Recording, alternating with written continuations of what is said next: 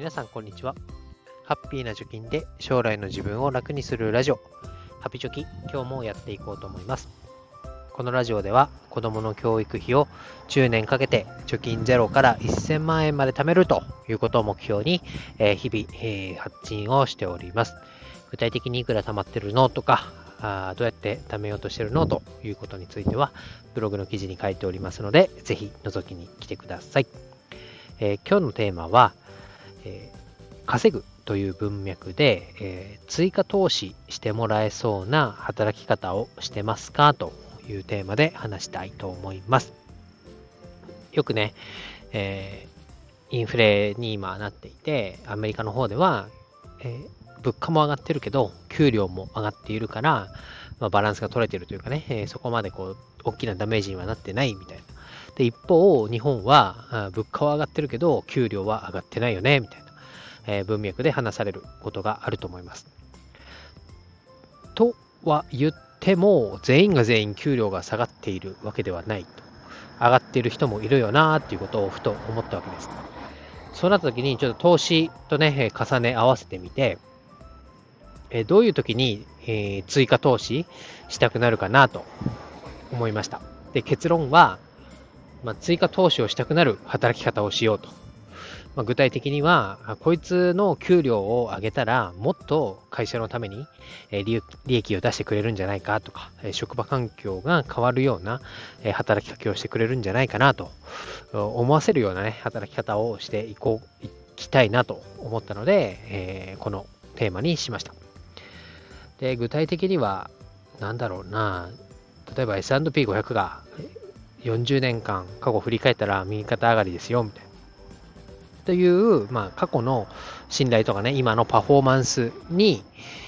良さを感じて、じゃあ積み立て NISA でこの S&P500 に投資をしようと決めたり、あとはこれからも伸びていくんだろうなとか、このインデックスに期待ができるだろうなというところでインデックスファンドを選ぶと思います。それはね、一方働き方に考えたときに、自分が会社の社長だった場合も同じように、この社員に投資をしとけばもっと会社が良くなるなとか、なんかいいプラスのね、雰囲気じゃない、オーラでもないけど空気感を持って職場を活性化してくれるだろうなと思ったら給料を上げようと思うんじゃないかなと思いました。一方でね、給料が上がらないなって言ってる人っていうのは、塩漬け株みたいな、ちょっと上がったり下がったりして大きくはマイナスにはならないけど、投資をしてても安心してお金を預けられないとかね、運用ができないみたいな株みたいな感覚なんじゃないかなと思いました。思い切ってね投資をしようとか、もっとここで10万円払おうみたいな株とか、会社で言うと社員っていうのは勢いがあったりね、明るかったり、あとは直接売り上げに関係なくても、こういうことをしたらこういう会社のスペース使ってこういうことができますよねとか、こういう風にシステムを組んだらみんな働き方がね、より良くなりますよねとか、無駄な作業が減りますよねみたいな空気を出してくれる人っていうのは、やっぱり追加投資の対象になるんじゃないかなと思いました。で、給料をもらうだけ、決められた時間やれと言われたことをやったらある程度の給料が入るからその仕事だけをしようという人ではなくて、前向きにね、やってくれそうだなと思わせる雰囲気を兼ね備えている人に投資をしたくなるんだろうなと思いました。なので、節約をしようとかね、支出を最適化しようみたいな話と同時に、収入を上げるっていうところでも資産を増やす上ではとても大事な、要因になると思いますけど、その中で今、副業として、ブログで稼ぐっていう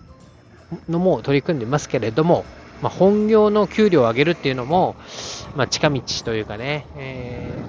副業で0から1にするというよりは、今も働いていて給料をもらっている。で、その給料を増やすという文脈でも考え直した方がいいんだろうなと、ちょっとふと投資と重ね合わせた時に自分の働き方を見直すきっかけになりました。で、給料が今の会社で上がんなければ転職をして、上がる環境に身を置いた方がいいんだよみたいな話もありますけれども、今ね、もう過去の栄光じゃないですけど、どこどこの大学を出たとか、そういう学歴とかっていうのはあまり重要視されなくなっている。特に中東の場合は前の会社で何をやってきたかっていう実績であったり、次の新しい会社に移ってどんなことをしてくれるだろうかというね、将来性っていうところが大きな転職の成功の鍵になってくるんじゃないかなと思います。そうなった時には今の会社で自分のスキルを上げたり、あとは実績を作ったりしないと、転職をしようと言った時にも武器がない状態で臨むことになるんだろうなと思います。なので今の環境でグダグダ言ってるんじゃなくて、より前向きにでより実績につながるような働き方をして、社長さんとかね、上司から追加投資をしてやろうと思われるような働き方っていうのをやっていこうと思いましたので、今日はお話をしました。ぜひね、諦めムードじゃないですけど、いっぱい働いたってどうせ給料上がんねえんだよなとか、そういう風なマインドではなくて、社畜と言われるかもしれませんけれども、何か会社に残してやろうとか、何か売り上げにつながる一手を打ってやろうっていう、ギブするっていう言葉ですかね。全てはギブアンドテイクなので、ギブをして、で、見返りとして追加投資とか給料に反映してもらうみたいな働き方を目指して、日々、過ごしていこうかなと思いました。何か参考になればぜひいいねとかコメント残していただけると、励みになります。ということで今日は以上です。バイバイ。